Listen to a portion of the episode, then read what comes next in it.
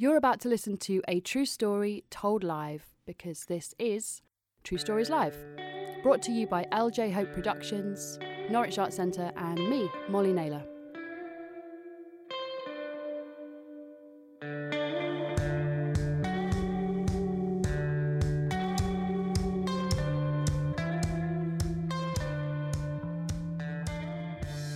Please, will you put your hands together for Paula Varjak?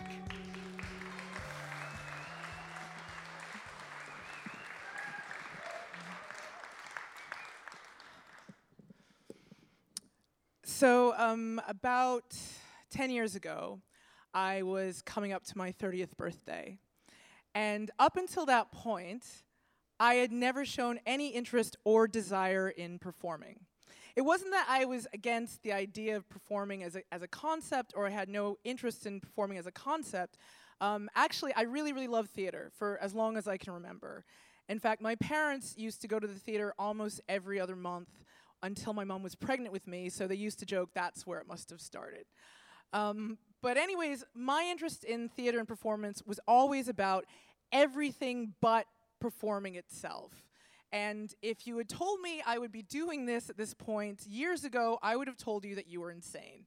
But the thing is, having an interest in theater for me at the time, when I was in high school, meant lighting design, it meant set building, it meant assisting the director, it meant playwriting, and I was convinced that I was going to grow up and I was going to become a theater director.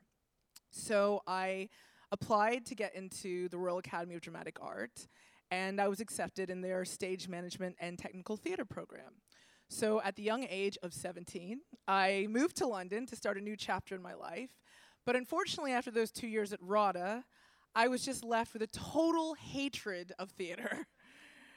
So I didn't really know what to do with this afterwards, because that was the only plan that I really had. And I was also someone who was writing my statement about 3 years before I needed to. So I got into filmmaking. I worked in video production, and eventually I had a kind of okay career in animation, working as a production manager. And this probably sounds really cool and exciting, but I just wasn't very happy.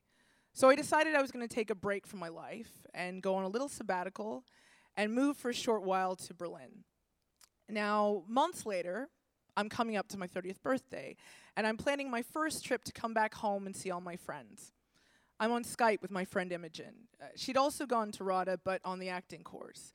And she tells me on the day of my 30th birthday, she is launching a cabaret. And jokingly, she says, "I know what you should do, babes. You should be an act in my cabaret."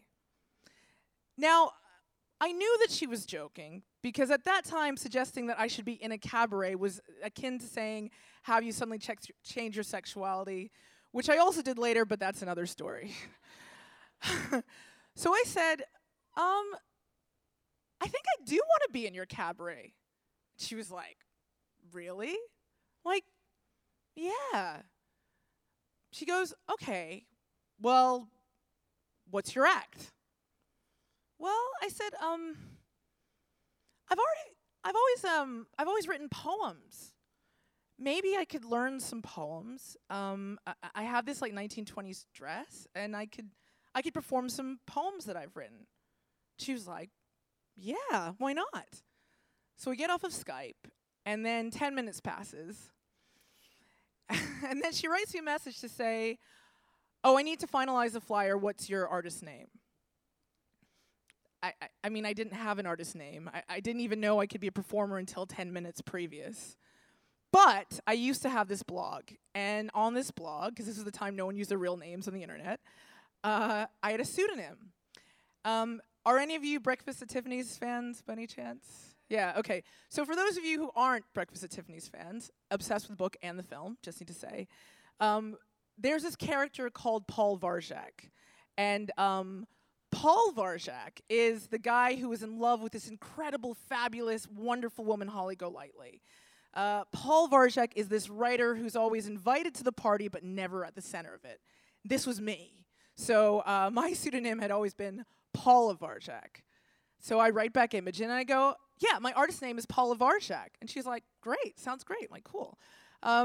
And I knew that it wasn't enough just for me to learn these poems, that I also had to somehow become comfortable being in front of an audience, which I had never done. So I thought what I would do is I would come to London a week before the cabaret, a week before my 30th birthday, and every day I would go to an open mic. I would introduce myself as Paula Varjak. I would perform a short set. So by the time it got a week later to the cabaret, I would be used to doing this in front of people.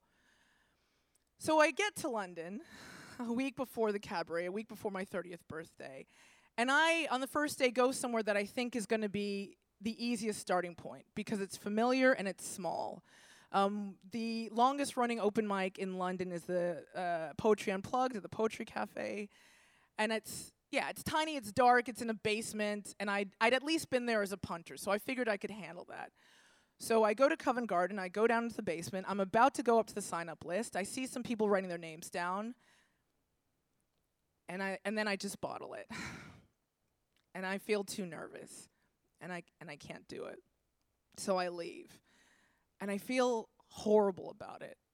And I'm like, oh, I need to write Imogen and tell her that I've been wasting her time. She already printed these flyers. I already told all my friends. And I'm just pacing around Covent Garden, looking for something, stalling for some reason.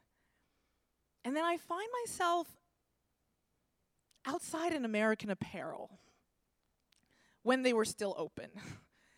And I go in, and I'm looking for something.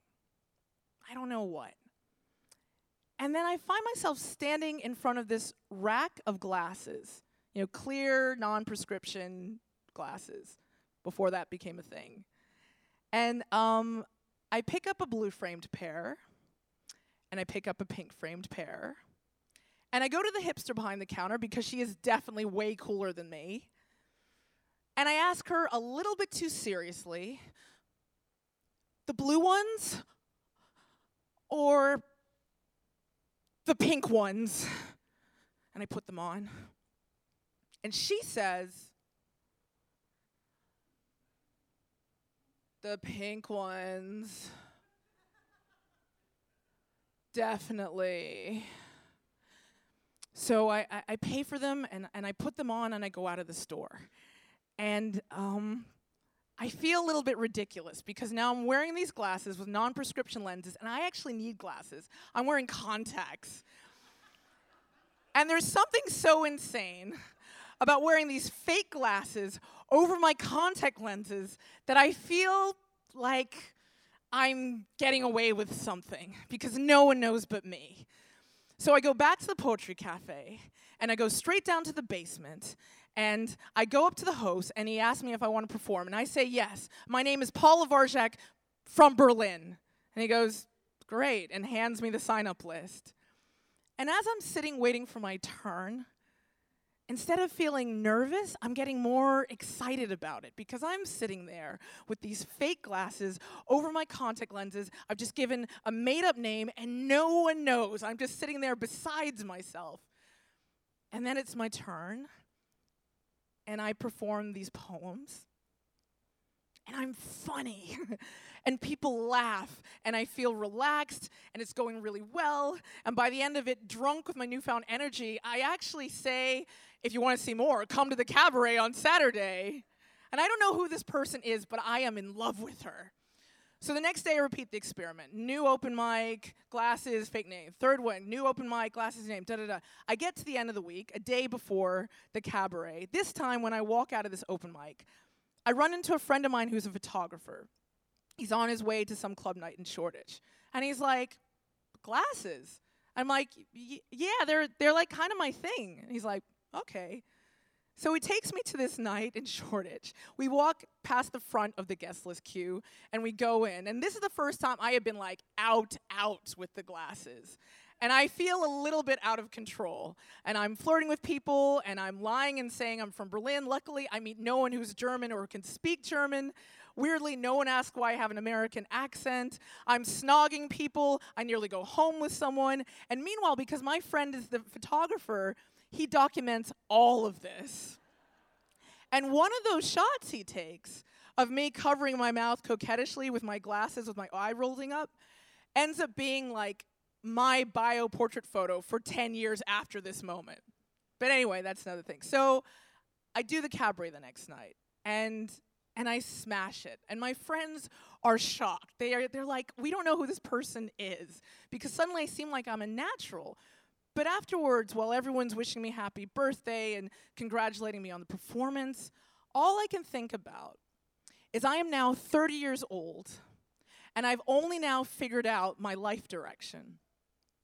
And I realize, because I have a lot of friends who are performers, especially actresses, that if you want to do this seriously, you need to put lots of time into it. And unfortunately, 30 for a woman in this industry is old. So I have to make an impact quickly and dramatically. Now is my time. I go back to Berlin, and the next day I do some research, and I find out that there are actually quite a lot of nights that book international acts. So I contact one of these promoters. I manage to convince her to go for coffee. I've read up on previous nights that she's booked. And I charm her, you know. I make it seem like I am actually interested in all the music acts she's booked the last 2 months, so we have like common interests. And then I talk about my performance presence in London, and I lie. I say that all the open mics were feature sets. I say this cabaret night is an ongoing thing, and I was the headliner. I say I am a really established artist in London. And she says, you know, I normally don't book acts I've not seen, but I've actually lost an act next month. You can be on the bill. And I don't remember the number she told me when she told me the fee, because the figure that is now stuck in my head from that moment is she needed me to do a 20-minute set next month. I had about 10 minutes of material, 12 at a stretch. But I just said, amazing, yeah, 20 minutes, yes. And then I spend a whole month preparing for it. I act as if I am ready for my first solo show at the Edinburgh Fringe. And I go overboard. I think there's a costume change, there's props, there's like light and sound cues, and I call in every favor I possibly can. I get a friend of mine who's a filmmaker to promise that he'll film it so I can send that as documentation to other performers. I get a graphic designer to design t-shirts. I get another friend to get a bunch of other people together so they can show up wearing these t-shirts like my fan base. And then I invite 5 other promoters who run other nights to come. And this is not the way in Berlin, or pretty much probably anywhere things are done. So I think out of shock of my pure dorky try-hardness, everyone comes to this event. And I show up an hour early and charm the technician into having all of my excessive tech. And at the end of the night, I get booked for 5 more gigs. All the promoters I've invited come, and within months, I am hosting my own radio show, I'm touring around the country, I'm in literature festivals, and I find out there's a market for people who want an international artist but don't want to pay the airline fee. And then I reverse what I've done. I do some research in the UK. I contact a bunch of promoters. I say I'm a really established artist in Germany, which by now is true. And I book my first UK tour. And I share this with you because no matter where you are right now and how old you are, now might be your time.